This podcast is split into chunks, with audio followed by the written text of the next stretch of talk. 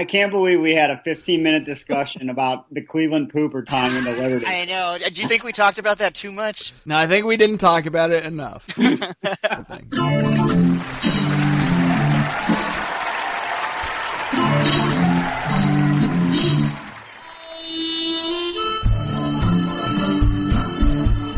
to the Lions of Liberty podcast. Here is your host, your guide, your shining beacon of liberty, Marc Clair. We are back again for another edition of the Lions of Liberty podcast, and you are privileged to be here for episode number 90. And this is not just a regular episode. No, no, no, no, no. This is one of my favorite episodes to do. One of our favorite features. It's libertarians in living rooms drinking liquor. Yay, cue applause. Anyway, for those of you who are unfamiliar with this little feature of ours, this is where we basically sit around drinking liquor and talking liberty, as the name might imply. There's no script. We have no plan about what we're going to talk about. I'm just going to bring in a few of my Lions of Liberty cohorts and affiliates and legal counsel, in one case, to have a little discussion about some things. So why don't we just bring in our most regular contributor here? He is a co-founder of LionsofLiberty.com. If you're a fan of the show, you most recently heard him on the second edition of the felony per- report of the felony report, all the way from Pittsburgh, PA. John Odermatt, come on in. What's in, up, Mark? pal. Great to be back. Welcome You know, back. It feels it feels like three days ago, four days ago. We just talked. It feels to each other. something like that. Maybe because it literally was. That, It that could actually be the happened, reason. And yeah, uh, but- what what do the kids drink over there in Pittsburgh this time of morning? It is morning, by the way. I'm, I'm pulling back the veil a little bit. We're, we're recording this on a Sunday morning. It is Sunday morning. It's about one o'clock here, and I got a nice little uh, bourbon. Trying something new. It's called Bulleit Bourbon. But bullet spelled kind of strange. It's B U L L E I T. So maybe you don't say it bullet. I don't know. But Bullet. it is. is uh, it like German or something? Bullet. ah, that's possible. I don't know. It's in Kentucky, so Well, maybe it was made by Germans who are in Kentucky. I don't know. uh, as people that listen to this show know, we don't do research for this show, so uh, we'll just we have no idea and we'll remain uninformed. So, if But if anybody- Bulleit Bourbon would like to sponsor the show, they can uh, tweet us or contact us. Otherwise, Yes, and we should tweet to them as well. And if you're listening, by the way, I want I know there's a lot of people out there listening to this show and they like to drink along. So when you're drinking along to the show, why don't you tweet out tweet us what you're drinking? That's what we ask. Tweet to at Lions of Liberty. Tweet to to the liquor you're drinking. You know, draw some attention to uh, to this little project we got going on here. Um, but enough about self promotion. Let's move it on over uh, down the East Coast a little bit to that land known as Virginia, where uh, young Howie Snowden resides. Howie, what's going on? Hey, Mark. Nothing I like doing better on a Sunday morning than talking about liberty and drinking some liquor. I couldn't agree more, actually. And I, it's actually morning for me. You guys are a couple hours ahead, being East Coasters, but it's it's literally a, a tick after 10 a.m. and I am sipping some. Well, we didn't get to me yet, but I'll just give it away now. I'm sipping some champagne and having a good old Sunday brunch on my end. What are you drinking over there? Well, I was up late, so it is kind of morning to me. So I'm drinking some. Uh, well, I'm starting off with some Irish coffee with leftover Amara's Irish cream from St. Patty's Day. Whenever the word leftover is in your drink, you know it's going to be delicious. Good times. All right, and let's bring in our final. Uh, what do we call you guys? I don't know. Entrance? Is this, is this a game show? I don't know. Uh, our final contributor here, our Lions of Liberty's own legal counsel, coming from Ohio, Cleveland, Ohio. Wonderful city if you've ever been there. Um, he goes simply by the name Rico. Well, hello, friends. I'm assuming you're joking about Cleveland, but we'll take Uh, the compliment well, any way we get it. You see, it was uh, I said it in italics, which implies sarcasm. So, but you couldn't see the italics on the other end of the microphone. That's the problem. Yes. Well, anyways, I'm uh, in your boat. We're having a virtual brunch together, Oh, three thousand miles apart, drinking some mimosas. So Wow, I'm tearing up right now just thinking about this. I'm, I was gonna have mimosas, but I just skipped the OJ, and I'm just I'm just literally pouring myself. Maybe you guys can hear it bubbling. I don't know. Can you hear that in my microphone? I'm literally pouring Little bit, champagne little right bit. now. All right. So hey, here's a little uh, philosophical drinking question. Okay. Why, why is it why is it frowned upon to drink hard liquor in the morning, but if you drink champagne with orange juice or a Bloody Mary, it's perfectly acceptable? Is I that mean, maybe true? not acceptable. Is it but- frowned upon? Who, who frowns upon it? doing the frowning. I don't know. I mean, society, I guess. you know. They probably frown upon a lot of things that we do, but I don't think we need to worry about that.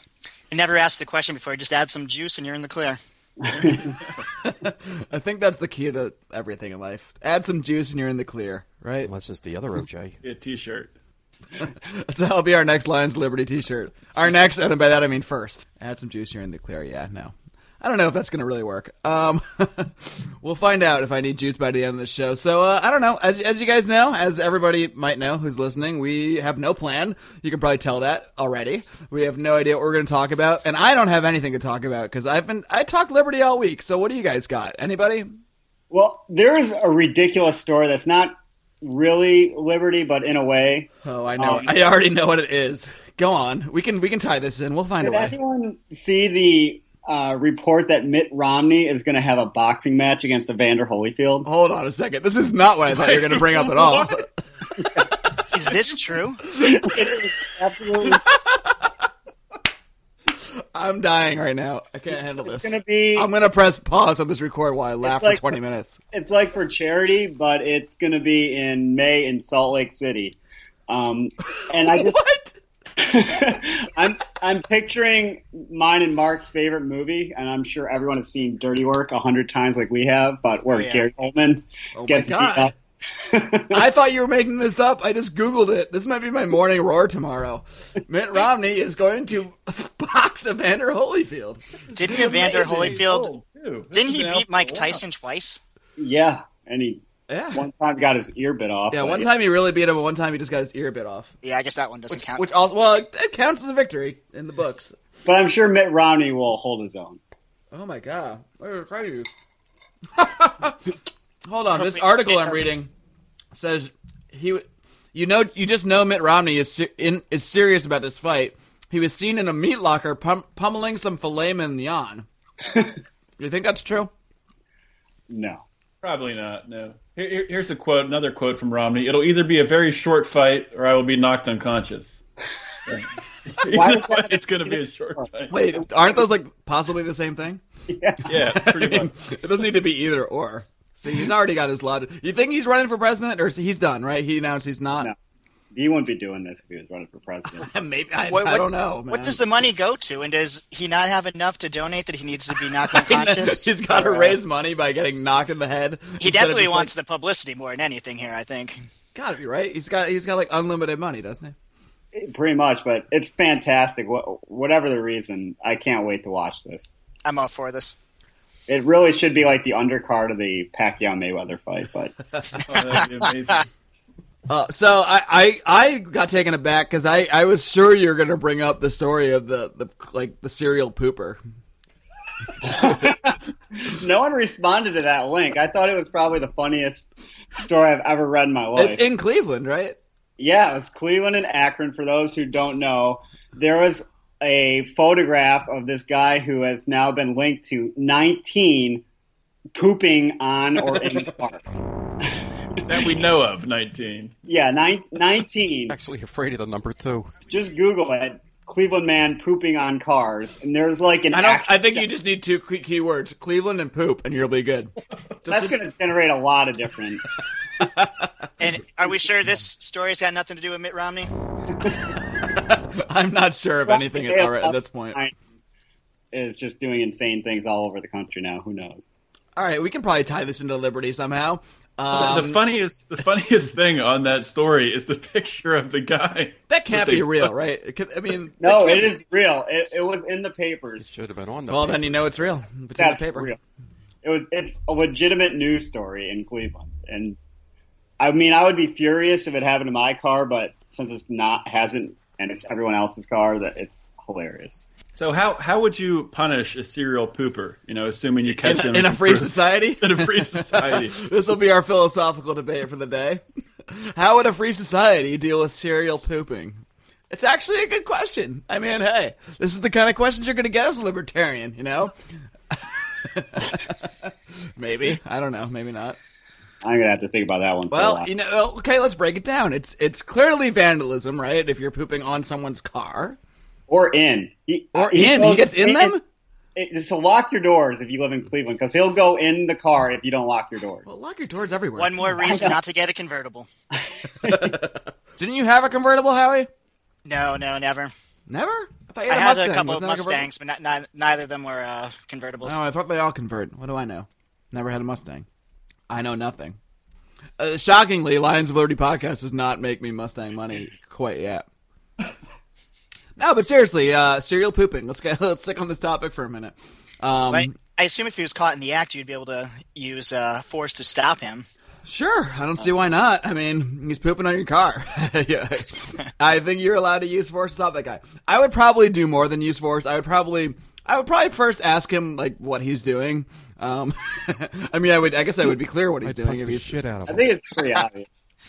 Or maybe, maybe I'd try to probe him a little. Oh, man, that that term might not be good for this this scenario. But I, I like to inquire about why he's decided to go about pooping on everyone's cars. He's a tree hugger.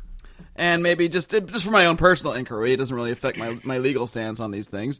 But sure, and we're not really probing this issue, are we? Yeah, in a free society, it's obviously vandalism, and you can obviously, uh, you know, bring some charges against the against the And he would, he would have to compensate you for, you know, car wash bills, things like Yes, that. But, uh, exactly, and maybe I- a little I more for, for pain and suffering, and for you know any dates that went awry because you didn't realize there's a poop in your back car in the back of your seat. in, in this uh, free society, would there be anything like forced community service then, like he has to go washing cars or anything, or is that is that too, too statist? I don't know. That's an interesting question. See, I, to me, I think this is a, is that it actually is a good segue to talk about something, and that is like how crime and punishment could work, should work. And, and by free society, I just mean it doesn't mean there's a society without law and order. It just means a society where the law and order is not organized through force per se. Um, so you could basically have similar legal systems to the ones we have now. Uh, it's just we have to d- differentiate in some ways between natural law and, and man-made laws. Now, I, I think pooping on someone's car is a violation of their natural rights. In a way, it's it's a violation of their natural rights to their property. You're violating their property right. So uh, I, I don't see any reason you couldn't punish the man. But I don't like the word punishment. I think that's that's one of the biggest problems with the kind of the criminal justice system and the way it's looked at. It's looked at so much in terms of punishment whereas it, it and not as much as in terms of uh, retribution to the victim of the crime. And in this case, I don't know what what what specific retribution. Maybe you maybe uh, you get to poop in his car for like a week. I don't know. No, but uh, yeah, I think that actually makes sense. You would he would have to pay you for cleaning the car for any sort of damages that might have incurred as a result of that, and maybe a little bit more for uh, for having to go through the hassle. But I don't necessarily know if the guy should be jailed. But now now this guy who's a serial car pooper, if if you're showing a tendency to do this thing over and over, you could argue there's some point where you should be confined in some way. But I don't think that confinement or imprisonment should be purely out of a, a punishment thing. It should be out of only necessity to literally keep someone from harming other people. What do you guys think about about this topic in general? Not necessarily as it relates to, to serial poopers, but Well, feel, feel free to tell in me. a free society, wouldn't you be able to kind of associate or um, live with the kind of people that you want to live with, and kind of kick out the people that you don't want to, to live with? Like in certain communities, you know, gated communities or whatever, you have certain bylaws you have to follow, and if you don't follow them, then they're like, okay, see you later. Sure, yeah. If you have like a city state and you have certain rules, one of which and it might not be written down, but I assume one of those implied rules would be don't poop in other people's cars. If someone is doing it over and over, I mean, you can fine him at some point, and I think you can get retribution for to, for it. But if it's someone who's a serial pooper, sure, kick him out. He's not allowed in your property. We're talking about a private property society, so yeah, I, I think so many things that we look to for imprisonment could be simply handled by just um, banishment, by banishing people from communities and that kind of thing. And sure, say uh, I lived uh, somewhere where we had kind of like a homeowners association. We have certain rules and things. Maybe we have somebody who goes around and monitors, checks for crime, you know, things like that. If unlike the police we have today, out stopping victimless crime and trying to just you know raise revenues for the state. They could actually be monitoring for things going on that are uh, destructive to other people's property instead of uh, arresting people for smoking a joint or something. You, You could know, have might- neighborhood poop watch. so to speak. I want I want an officer on every every driveway watching out for poop. Only for I poop think- though. If you smoke a an- joint, it's fine. Just don't poop in my car. That's all I'm saying. I think an aspect of this story could come down to the tragedy of the commons, though. I mean, in the current society we live in, the roads are public roads, right? Or most of them, at least. So if you're parked in front of your house on a public road, maybe this guy's just protesting, saying he wants to use the road to, to poop in, and your car's parked there. Similar to the uh, circumstance you ran into a couple weeks ago, Mark, with that guy leaving a letter on your car saying he wanted to uh, use the park where you were parking as a as a bike lane. So Man, now yeah, you're gonna could look at it that way. Now you're right? gonna make me find my letter that was on my card. Did you? Any of you guys see that on my Facebook? I posted some Yeah, time I ago. saw- I did.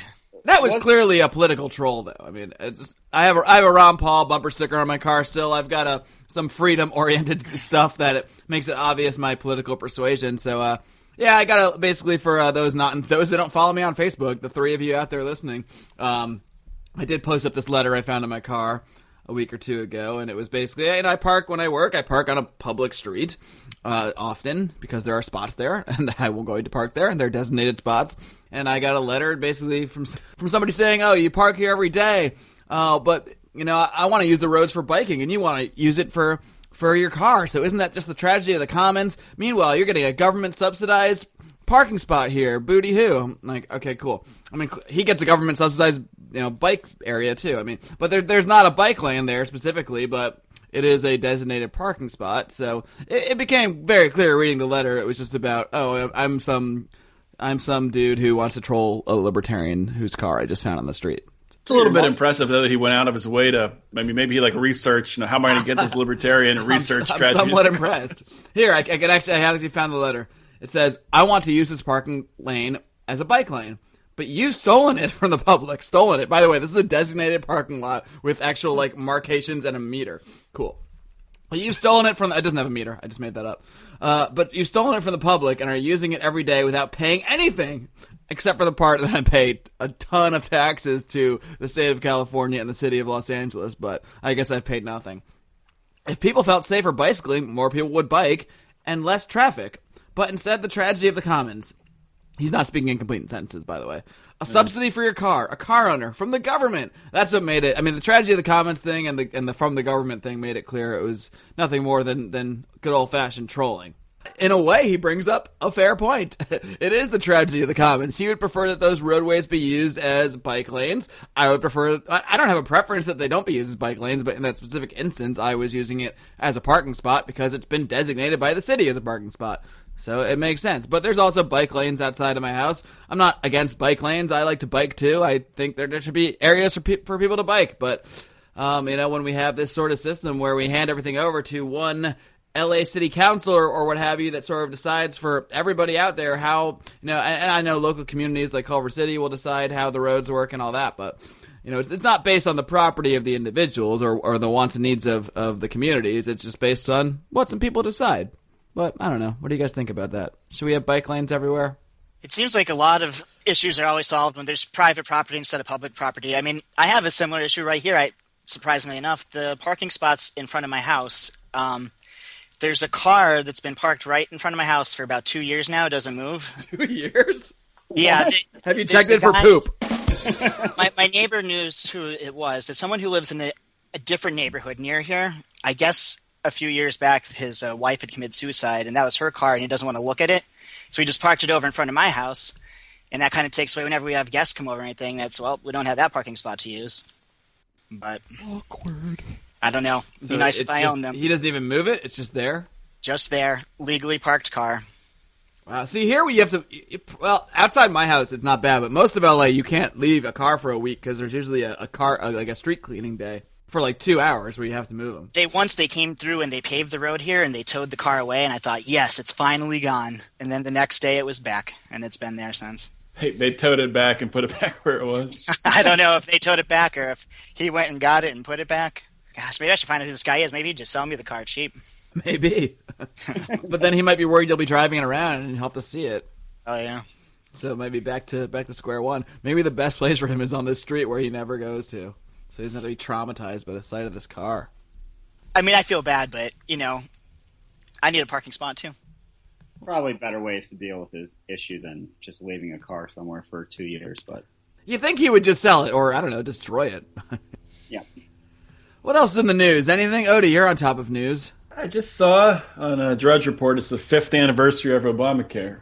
So it's amazing, Aw, amazing Well- how time flies. it's Wow. not really the fifth anniversary of Obamacare. It's Since probably it the passed, fifth right? anniversary of us paying taxes into it, and probably what one year of actual implementation.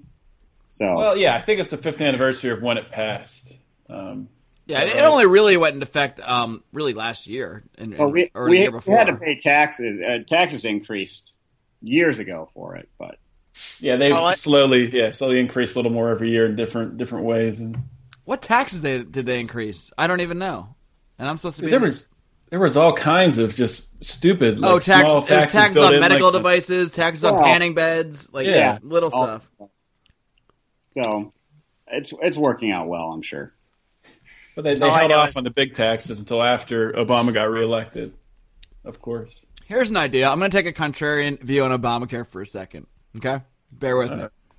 Now, many many people in this country support medical licensing. They support even Medicare and Medicaid. They support all sorts of regulations at the end of the day, which all of which contribute to the crazy, insane rise of the cost of medical care and the fact it's out of the reach of so many people. So, could you argue, in a sense, that those people that support all these policies that are making healthcare so difficult for people to purchase, in a way, owe people that healthcare? They owe people to you know give them the health insurance that they cannot get because of the bad policies that they've supported this whole time from the AMA to medical licensing and the whole deal.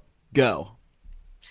Perhaps, but I'm being penalized, and I don't support any of those things that you listed off. Well, yeah. Um, but I mean, it's not all bad. It reminded me of something. Uh, there's a this African hallucinogenic drug called iboga or ibogaine that they use for uh, to treat heroin addicts. It's super successful, but it's illegal in the U.S. It's legal though in Canada. The reason why is because since they have universal health care, they can't afford to let people be heroin addicts and stay hooked and all the the costs that come associated with that. So they're like, well, we're going to use things that work.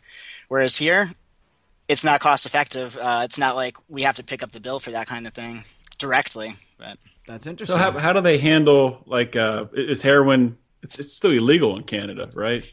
it's still illegal. It's just they use this drug to treat people, which actually cures it like 80% of the time or something. Um, but because it's a, a hallucinogenic drug, we won't use that here in America. But it's legal in like Canada or Mexico. Uh, in here, instead, we just get people hooked on methadone, which is almost as bad. and then we toss them in jail when they're caught with heroin again. But the, I guess the argument is with their healthcare system, they can't afford to have all these heroin addicts with all these health problems, so they actually need to cure the people. Hey, maybe if we socialize everything, the government will care more about saving money. Maybe we should just be socialists, guys. I don't know. I'm, I'm starting to, to waver on this libertarian thing. Not really, but no, but I mean that would be one of the silver linings, besides the rest of society going to hell. Well, um, it kind of ties in with Mark's uh, podcast I just listened to yesterday with Mary Ruwart, and I didn't realize how ridiculous. I, I kind of knew, but I didn't think too much about it. How ridiculous the FDA approval process is. So getting a drug like that approved in here would, you know, what are you looking at? Ten years or something. So it's just it's never going to happen for that reason too. And and uh, I think you got to wonder why does the FDA have so much power in this country to regulate, you know, what what we can take, how things are advertised, because that's really not what should be done per the Constitution. Congress should be having more control over that. No one's elected in the FDA. They give the FDA all this authority to do this, and then they forget about it. Why did they need a constitutional amendment to ban alcohol, but not anything else? not to create an FDA or any, or ban any other drug for for that matter. Yeah, go ahead and do what you will, and uh, we're we're not going to talk about it. But it, the FDA is part of the executive branch, and they're, they're writing the rules. Now, how is that? I mean, I know it it's constitutional because that's what the Supreme Court said a hundred years ago, but it's bullshit. And regardless, they should not have that kind of uh, authority to you know say what we can do, what we can take, how things are advertised. It's nonsense. And yet they do. I saw some statistics. I think it was from the International Society for Individual Liberty, ISIL.org. Um, they were talking about with the FDA, the drug lag in this country for how long it takes things to be approved, just because they want to make sure there's no side effects and no, nobody dies. I guess in places like Europe or elsewhere where things are approved much quicker, we have a lot more deaths here because of the lag of how long it takes things to get to market than over there when maybe something came out prematurely, there's an accident, and they recall it. But we're really shooting ourselves in the foot with the FDA. Almost, it does not protect our health at all. Well, if you guys all have seen Dallas Buyers Club, I imagine most of you, maybe. Yep. I have not, but have meant to. Odie, You're supposed to do your Liberty homework. Is, is that think with Matthew McConaughey? Plus, Matthew McConaughey is amazing. Well, I, I saw a different Matthew McConaughey movie last night, so maybe that. Which yeah. one was It's it? called- Why don't we It's called tell- Mud. It was actually pretty. Oh, good. I saw that movie. It's a little. Uh, it's, I, I never saw it in, that it was out in theaters, but um, interesting film. Go see Mud on Netflix. I think it's on Netflix. It's on Amazon Prime. I Amazon now. Prime. Yeah, I didn't pay to see it. I know that. I just pressed play. So, did you learn any libertarian lessons from Mud? Um, no, I don't think so. I don't think there, I don't think there were any embedded in that movie. There might, I'm sure there were somewhere, maybe some, some subtle, subtle ones, but nothing I can think of right now. But you know, it, Dallas Buyers Club, and we talked about this with Mary Ruwart. By the way, one point to Rico for the plug. Ding. Odie, I'm sure you're keeping you're keeping track of these points, right? I think Rico's winning. Yep. Yeah, he's definitely winning already. Uh, yeah, but with Mary Ruwart, we are talking about Dallas Buyers Club and how you know FDA had all these rules for these AIDS drugs, a lot of which would take at a minimum like ten to fifteen years to get approved. Meanwhile, AIDS patients didn't have that kind of time; they had a, a year or two, maybe a lot of the time, if especially without getting drugs. And in the movie, Matthew McConaughey's character, he goes to Mexico where they don't have the FDA, they don't have all these regulations. He gets drugs that were actually helping him, and he didn't want the chemotherapy, or not the chemotherapy, but uh, the, I guess the AZT and all, those other drugs that they give here in the, in the U.S. Uh, but he got these other drugs in Mexico. They worked for him. He brought them over, and he started this little the Dallas Buyers Club where he would distribute drugs to people that were actually helping people, and it was all all going underneath the FDA, and um, it was really helping a lot of people.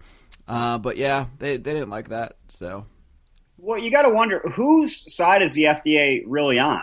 You know, is it, they're not working for the people. What what are they doing to to help people in that situation? Oh, Okay, you can go ahead and die, but maybe in ten years this drug will will help people. I mean, how how is that helpful in any way? I, I just don't understand that. I'm sure there's some crony capitalist aspect to it to to protect certain companies, but on the surface, I don't even see how it helps drug companies because they can't. They have to go through all this extra work to get their stuff to market. And now, as I was speaking with Mary Ruwart, that's episode number 88, by the way. We'll of course link to it in the show notes at lionsofliberty.com, lionsofliberty.com slash podcast for all the episodes of this show. Anyway, I get some plug points there too. But what we're talking about is, is how you know the FDA puts all these rules in place, but it, it doesn't mean that we're against testing of drugs. I mean, what's interesting is that a lot of the third party testing goes above and beyond what the FDA even even wants. The problem is that they don't, it doesn't take all this time and this arduous process of because the FDA doesn't do its own testing. The FDA just dictates what testing needs to be done and then what they what kind of paperwork they need to have to review everything. So a lot of these pharmaceutical companies, like Mrs. Ruwart was was a pharmaceutical researcher for 18 years. She knows all about this stuff. They a lot of their testing and their third party testing would even go beyond the the the, um, the kind of testing the FDA wanted, but all the paperwork and all the, the time that they had to spend just just pushed everything back so much. So they had to basically just do all this unnecessary paperwork where they were doing testing. It's not like they're just making drugs and just like t- you know sending them to CVS like without without any kind of safety test because obviously they could be subject to liability regardless of an FDA anyway if, if drugs are just killing people. So obviously these companies well, I mean, maybe they want to kill people. I don't know if you believe the, the evil conspiracy theories that some people tout, but I, it doesn't really make sense to me that a pharmaceutical company would want to do anything but pr- produce something that helps customers at the end of the day. Well, doesn't it price a lot of well um, companies or individuals who would like to get into the field or, or maybe has an idea about something that could work, some kind of scientist? I mean, how can someone just get an FDA approval for a drug if they don't have the means, the resources to go Well, exactly. whole process? There, there, there ain't going to be no mom and shop pharmaceutical company. I mean, in, in this situation, you you basically need to have billions and billions of dollars on hand to conduct all the all the research and to go through all the hoops that the FDA puts through, through puts you through, which also, of course, raises the cost of the medicines in the first place because once you when you have to put up all that money up front, you have to get your money back, and I'm sure that's partially why these same companies call for patents on their medications for X amount of years because you know if if they have to spend all that money and they're the ones forced to spend it, in a sense, it does even, and I'm against patents, but it does make sense in a way. You know, we can't just look at everything not in the current circumstance. So if these guys are the ones forced, these specific companies, the ones forced to spend all these millions and billions of dollars to test the drugs and go through the FDA process, in that context, it, it might make sense that they actually have some protection in the market. Uh, you know, which in a free society I would completely be against. But um, I don't know. What do you guys think? Yeah, I mean, I, I think at a you know at a high level, it's just about protection. You know, the FDA serves as you guys were saying, to protect these large companies from smaller companies. It serves as a, a, stamp of approval for their research. So something goes wrong, they can point to the FDA and say this has been approved by the FDA. And I mean, in, in, a, in a, more free society, I guess there would be uh, you know, other options where you could have you know contracts for um, for people to have trials to, to test drugs and test things like that. You could end you know a contract you could sign off if you're already terminally terminally ill. You signed a contract saying if I die, you know, I die. I'm willing to accept that consequence. Well, but, if you die, I don't care what your contract says, but no, but your family will. I mean, it's yeah, it, it definitely limits options, limits competition, and um, serves to help the large companies. I mean, I, I guess it is a crony capitalist thing in a way because any anything that really prevents competition, even if it costs those companies millions and billions of dollars, at least they're the ones that still get to stay in business. At least they're the ones that are protected financially from any kind of competition out there from people that might make similar drugs that do similar things. But oh wait, we have, we're the ones with FDA approval. We're the ones that spent millions. We're the ones that have the patent. Sorry guys, you don't get to make that drug. You're over here. And maybe those people run to Mexico and you know actually make the drugs that help people. I don't know. Howie, have you ever bought drugs in Mexico? You don't have to answer that. I have never even been to Mexico. You've never been to Mexico? Nope. Wow, that's amazing. It seems like a country that's like right up your alley. I don't know. I'm kind, I'm kind of worried about all the beheadings and whatnot. All the are there beheadings? I mean, I'm sure there are. Are Ten there? years ago? I don't know. That's what the news tells me. Which news, Howie? Was it was it the Morning Roar? Because if not, which you can find, of course, every Monday to Friday at lionsliberty.com. If it wasn't the Morning Roar, then it's obviously not a trustworthy news source. Mexican prison also scares me. Oh, Though American prison scares should. me. living in Virginia, maybe I should be a little more worried. I, I saw Odie you wrote in the felony report on Friday about that guy from Virginia. Oh, we got a plug deaf- from Howie. One point. The deaf foreign homeless person who was arrested for stealing an iPad, which turned out not to even be stolen in the first place. Um, he was held for six weeks without giving an interpreter. He had no idea why he was in jail. He ended up pleading guilty just to get out, got a lawyer. The person who had claimed that the iPad was stolen uh, had found it. And even though that was the case, the judge would not overturn the conviction. It's. I, I can't believe that kind of thing happens right here where I live. I don't know. It's outrageous. It's maybe Mexico is better. I don't know. There's a there was a story, um, not not exactly like that, but there was a guy in Cleveland who just got out of prison after I think 30 years um, for a wrongful conviction. The uh, prosecutors withheld evidence. It was it was very shady circumstances. So they ended up paying him five dollars and ninety two cents an hour to, for all the time he spent in prison to compensate him. So his total payment for a 1975 conviction was two million dollars. I had two thoughts about that. One, the people who actually wronged him aren't paying anything. So I think the whole immunity against these officials is BS. And then two, is that really enough to compensate someone for 40 years, 35 years in prison? I don't know if you guys have thought about what- that kind of situation at all. Where did that five? Did, did it say? Do you remember where that five ninety two came from? Was that like minimum wage or something? Yeah, it was basically the aggregate of minimum wage, I think, for all the years. So, What they- about pain and suffering? Is that not even factored in? well, I think that's included in the minimum wage. No interest, just minimum wage. Yeah, that's Yeah, that's terrible. Uh, yeah, It's it's a messed up thing because it, it's so hard to calculate what what someone's life is worth and what their freedom is worth. And when you spend, thir- I think it was thirty nine years the guy spent in prison.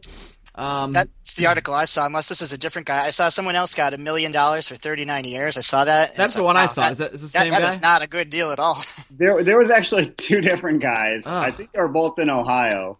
oh man, who- between that and the pooper, stay away from Ohio kids.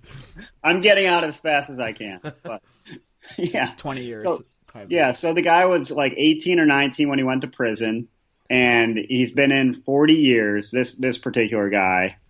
So he got two million dollars for 40 years, and he was in jail from 19 to 59.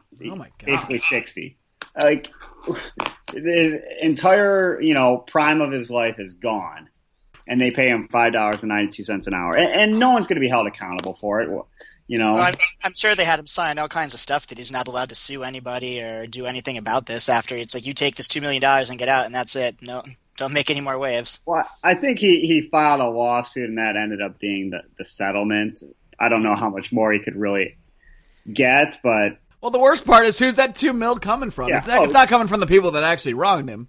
yeah, the taxpayers. It's so coming from everybody else that's also getting wronged in other ways. it's like I feel like he should have got more, but I feel like I didn't do anything to him, but I'm partially paying for it. So it's kind of a double edged sword, I guess. It's this problem of socializing everything. I mean, even he out here in L, in, uh, in L.A. when um, that Christopher Dorner thing was going on, and the cops in their their vicious hunt for this guy, they shot up two old ladies, two old um, Asian women who were delivering newspapers because they supposedly had a similar looking vehicle, which I guess is enough probable cause to open fire on people.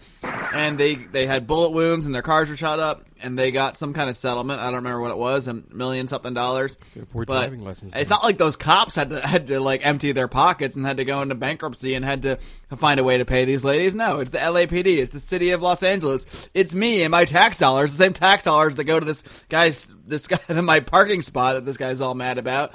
I mean, we socialize everything and we socialize justice, and when we socialize justice by force, then the people that pay for the injustice are the same people that are getting the taxes from taken from them in the first place. So there's really no justice at all. I mean, I guess those ladies get some justice and they should be compensated, but it's like why should all these other people, innocent people being harassed by the LAPD in so many ways, be the ones compensating them? I mean, we, I think there should really be some kind of personal liability for the actions, the actual actions of officers and of, you know, police departments or something that actually affects them in a personal way on- on their actual record and you know not not just extracting the funds to pay people off from from everybody else. But i don't really know how that could work in our current system because you know when we all fund the LAPD for example and the LAPD commits a crime well i mean who else is going to pay for it but the people that fund them? I don't i don't know how that how else that could work. There should be individual uh, liability if you act, you know, criminally or you know outside the scope of your employment. It should be a lot easier to be sued in, in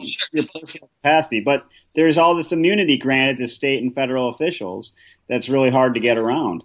just like doctors have to have their own medical liability that they that they purchase on their own Yeah, why I, shouldn't I, police officers have the same thing I had to buy uh, malpractice insurance, There you and go. I had to pay for that. So and boy do you need it that's why we don't give my real name on this. Edward E. Newman. I mean, when when your when your lawyer goes by only by Rico, you definitely need to make sure he has that malpractice insurance. That's all I'm saying. It's really hard to get too. The I. I think that's a that's a pretty good idea because um, if if it, if it worked like you know car insurance or, or things like that, where if you were in accidents or you know for a police officer, if they had you know previous uh, you know did some previous awful things, maybe you know violated someone's rights or injured someone or you know killed someone. Um, then their rates would be higher if they wanted to wanted to keep serving. And then police officers might have a motive to really behave in a way. You know, they would have Yeah, a motive to not violate people's rights because it might be tough for them to get insured. And if you can't get insured, you can't become a police officer in, in the world I'm I'm envisioning here. I think we just solved a major problem here. We should probably We just did. We should probably end the show right now. Now that we solved a major societal issue. Well, We need to we need to start up an insurance company to sell to cops. Well, That's first it. we need the government. I, the thing is, the effed up thing about the whole thing is this would never happen unless we pass some kind of law. You know, that would force them to do it. So we start the company, then we start. Um, And now we're statists. now we start a lobbying firm. Then, we start lobbying for these laws to be passed that the police have to. It's not a out of their bad idea, pocket, so actually. they- let's go talk to Mitt Romney to be our lobbyist. if we're gonna be crony capitalists, we may as well do it in a way that you know uh, will help some. Talk, uh, talk to Mitt right wholesome- after his fight and get him to sign something. Mr. Romney. Now that you're um, nearly unconscious, could you just sign these forms? We're just starting a new company. You said you would uh, agree to fund it. Cool. it's insurance. You'll love it. Oh yeah, I remember insurance from Massachusetts. I do love it. Sign, sign here. That's my that's my Mitt Romney impression, folks. Hope it's uh hope it's great. enough. See, he's not running, so I don't need to do an impression of Mitt Romney. Uh, you guys, let's. Uh, we only got a few minutes left, so why don't we um turn our focus a little bit to the upcoming political season? I don't know if you guys have seen the news today. Obviously, last week there were all these rumors about Rand Paul, obviously, it's no secret he's going to announce a president. Uh, the, the rumor is April seventh. There was a some kind of hoax on the internet that I myself even fell for in the morning roar that he had actually filed, but I guess that was actually a, a screenshot from some pack that had filed uh, as a pack in his name. Uh, but it does appear that tomorrow Ted Cruz will be announcing for president. So the the season is picking up. The announcements are going to start rolling in.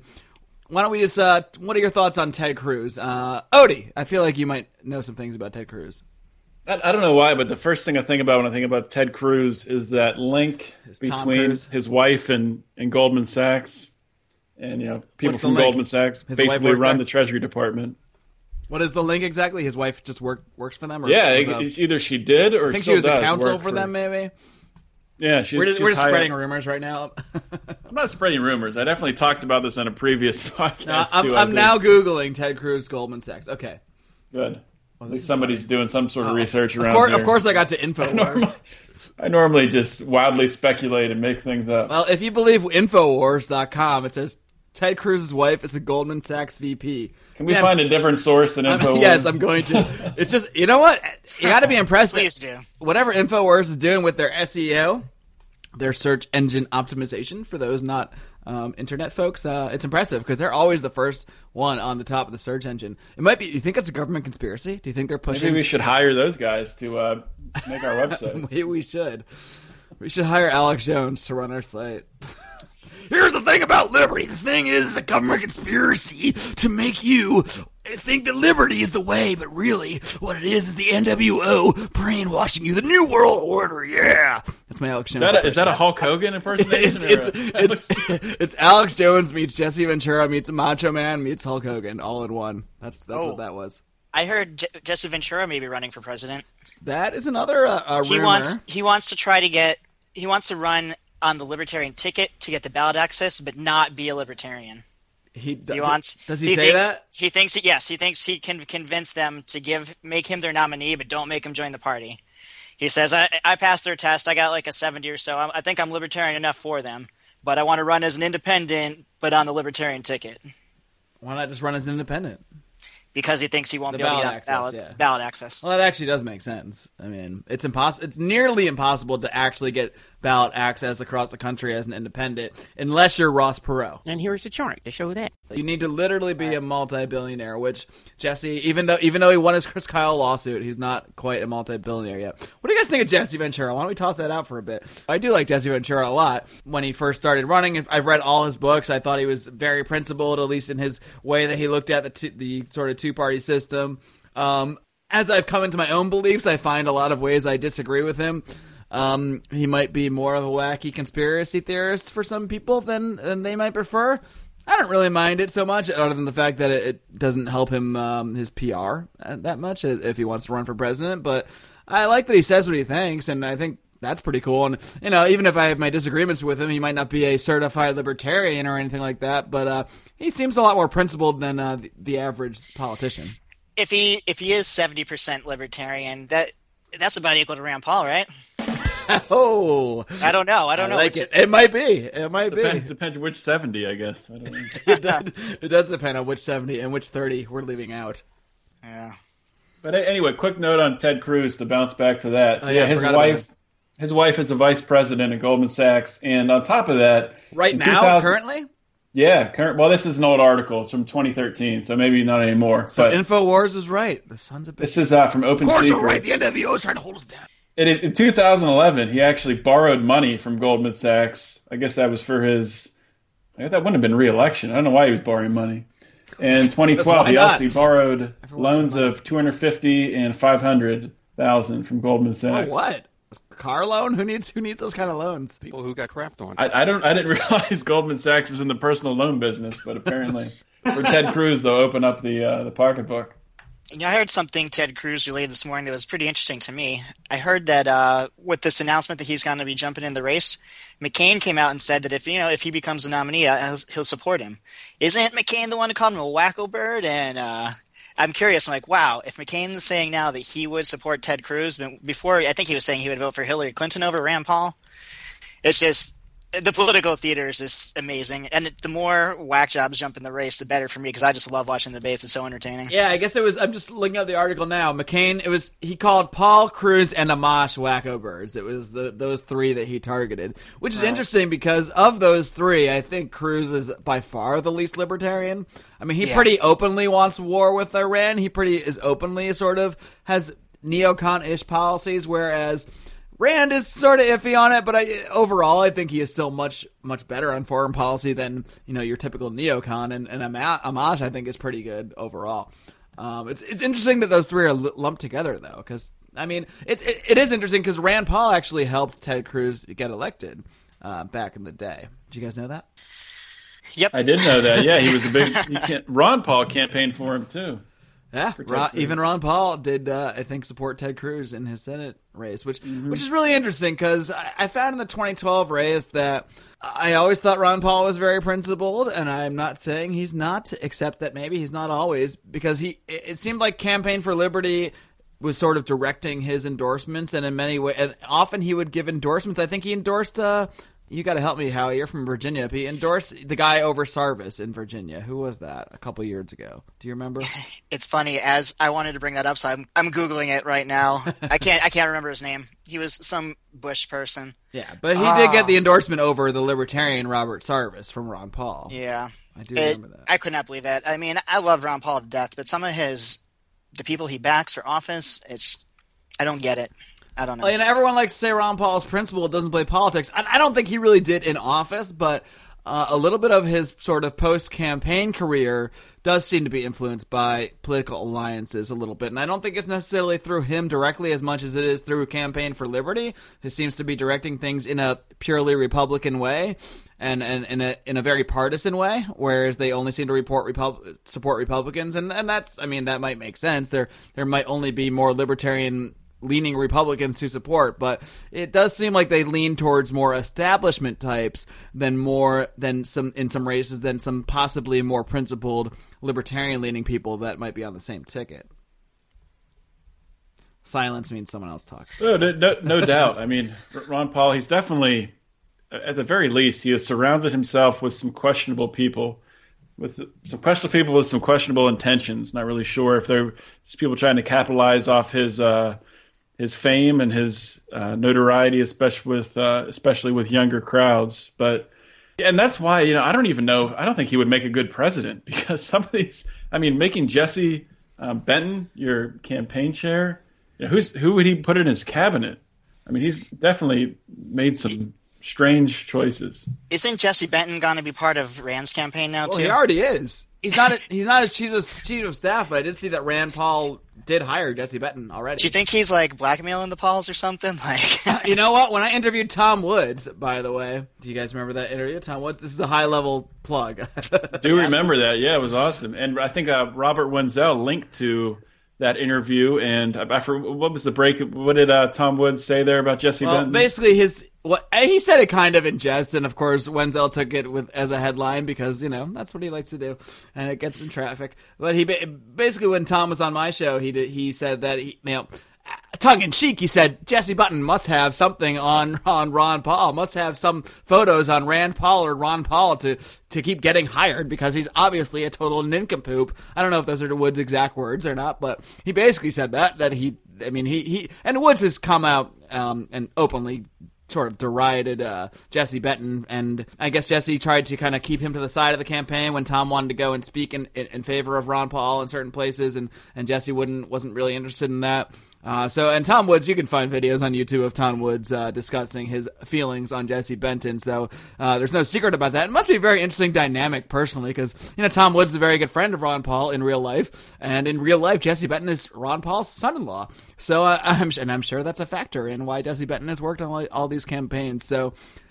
I, I mean, I don't know. I, there's a lot of um, there's a lot of cronyism that goes on everywhere, and including in political campaigns. And I don't think the Pauls are immune to that in any way. Um, Rico, you still there? I am. I'm just listening to this riveting discussion. No, I just wanted to make sure. Sometimes I get worried that you might have just drift, drifted off into nothingness.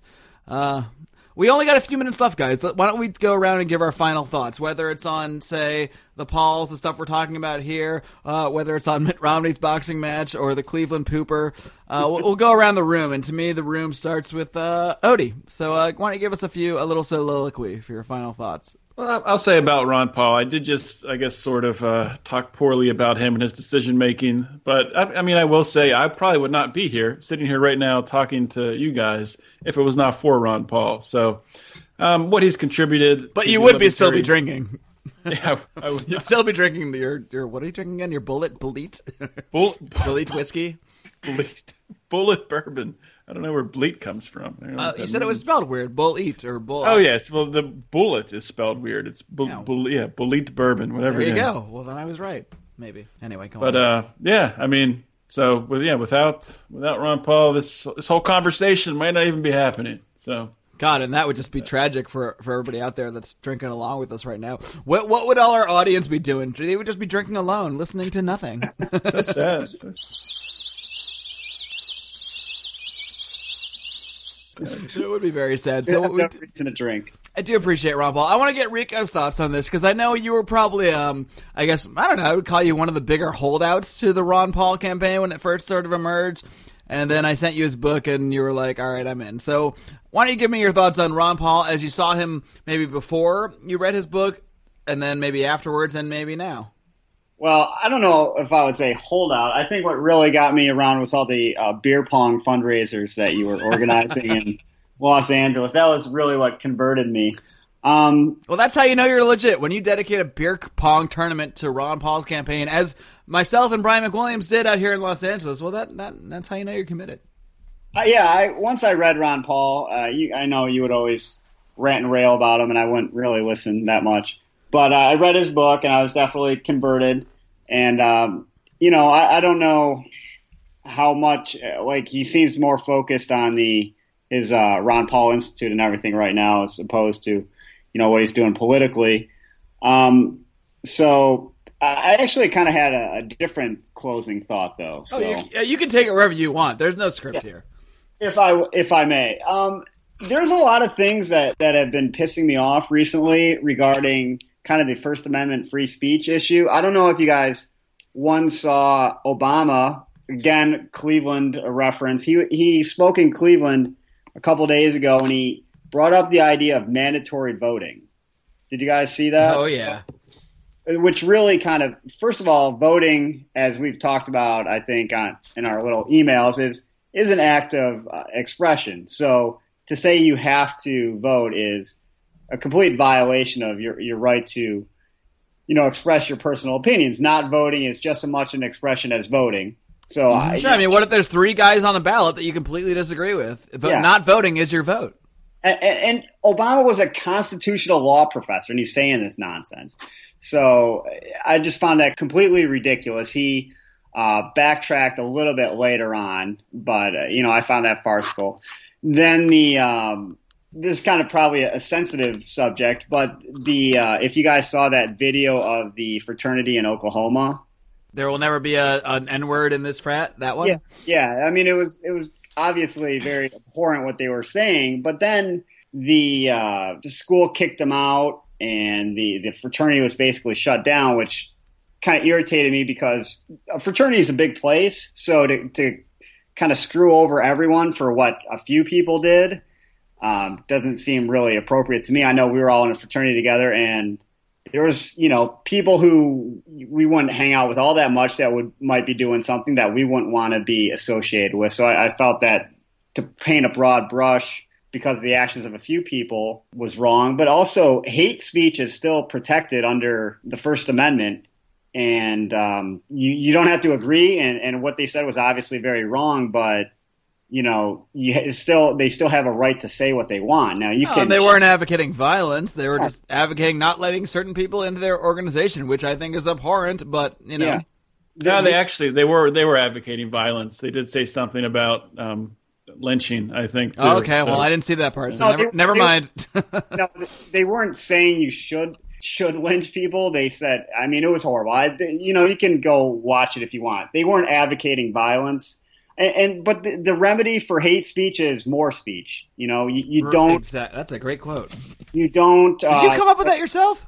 No. Oh, damn it! I was about to. I was about to make all these memes with your face just stoically looking in the air uh, with that quote on it, but I'll I mean, hold back. I hundred guess. percent. I did come up with that. Yes, I right. did that up.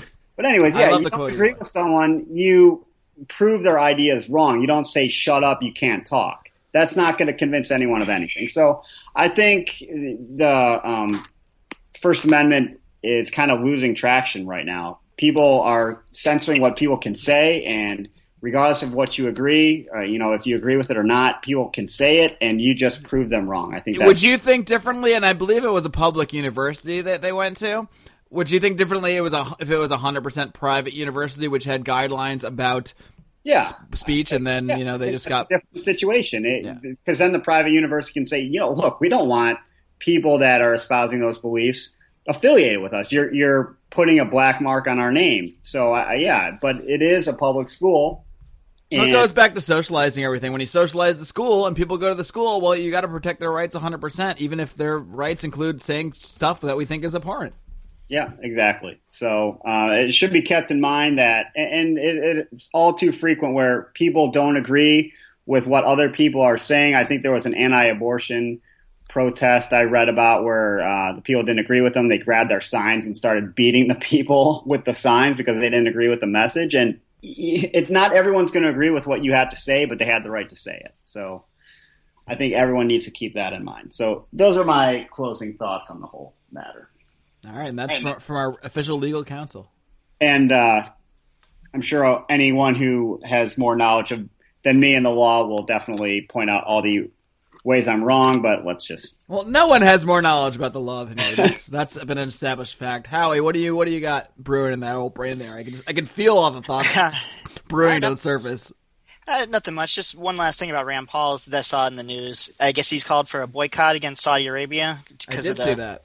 the way they treat women and things. I just, I kind of like seeing that a politician, instead of writing up some legislation and put some sanctions on a country, would you know instead just use their influence and tell people what they think, and that seems like a better And way. he's to- call, he's not calling for a, a government sanction. He's calling for No. people to human being indiv- on the individual level to boycott Saudi Arabia. Which hey, go That's for right, it. and that's. Hey, to me, that's a Paul, Paul, Paul us. Although in a way, oh, that's a nice another nice little oh, plug. You guys are really getting great at the plugs because, To, well, not tomorrow. Yesterday, by the time you hear this, you will have the latest edition of Rand Paul Pluses and Minuses. Brian McWilliams, who's not here with us today, I, the way I said that sounded like he's dead. He's just not in the show today. Uh, he, he writes his weekly Monday column analyzing Ron Paul's last week, and I'm sure that one will be in there. He might be dead. You know, we haven't heard from him. That's so- true. I, I literally he has not responded to our, our chain in a couple days. I mean, I know he's out of town, but I was just thinking that myself, Odie. I was like, well, he could be. It is. Hard. It's completely. Bo- by Tuesday, I will post an update in the show notes on, on whether or not he's alive or not. How about that? Okay. Yeah. For all the for all the people, he's like his his dad's listening right now. He's like, oh my god, it's possible my my son might be dead. This is terrible. God, it would suck if he really was dead. I mean, just because we'd feel bad for saying all these Oh things. God! Right now. I think we'll have to not I- air this probably. Hopefully, we Yeah. find out before when you air this. Yeah, uh, the hope odds are low. But, because I need a spare, his spare bedroom tomorrow. So Creep. fingers crossed. well, I have one if it doesn't work out too, but it's, it's probably it's probably not as nice. Um, and you know, this seems like a good idea. Just talking about Rand Paul, Rond Paul. Before I close out the show, this seems like a very good time to announce Lions of Liberty's partnership with Voices of Liberty, which is powered by Ron Paul. It's Ron Paul's newest website that he's come up with in, in the last year, and uh, it's a really great site for a lot of different voices of liberty from all across the liberty spectrum. And some of those voices will now come from Lions of Liberty as well. So look for us at Voices of Liberty. We're very excited to announce that. And uh, as far as Ron Paul's decision making goes, we definitely praise him for uh, for hiring people that think it's a good idea to associate with Lions of Liberty. So good stuff, right, guys? Someone cheer. Absolutely. All right. All right, guys. I think we've uh, we've covered a lot of ground today, from Mitt Romney boxing to to pooping to uh, the FDA. I mean, we've we really covered a lot to the current goings on in politics with Ted Cruz and all the Pauls and all that good stuff. So there will be more editions of this show. And uh, like I said, hey, what, if you're drinking along with the show, tweet to us. Tweet to us what you're drinking. We want to get an idea of what our fans are out there drinking to when we're um, when we're talking about all this crazy jazz. And uh, until next time, hold on. What's my next interview? I got to think of it for a minute. Oh yeah, my next interview. this coming Thursday, I'm talking to the science babe Yvette Guinevere. Do you guys know this? I I've heard of her. I mean, I don't know much about her. Only through but, my uh, promotion. Yeah, sure. So look up for that. Science Babe, she basically came up, she's basically the antithesis to the Food Babe, who is this lady who just appeared one day blogging about how GMOs are evil, vaccines are evil, everything's evil uh, if it's not natural. And, you know, what, what does natural even mean? It seems pretty silly to me. I don't know. We're going to look into that a little more. And until then, folks, I know you're going to join me here, guys. You know how this works. Until this coming Thursday, I'm going to ask everybody out there just to live long and, live free. We did it. Can't wait to see the uh, the title or the description of this show. Mitt I Romney know. boxing. I'm not sure how it's Cooper. going I never. I can't believe we had a 15 minute discussion about the Cleveland Cooper time in the Liberty. I know. Do you think we talked about that too much? I think we didn't talk about it enough.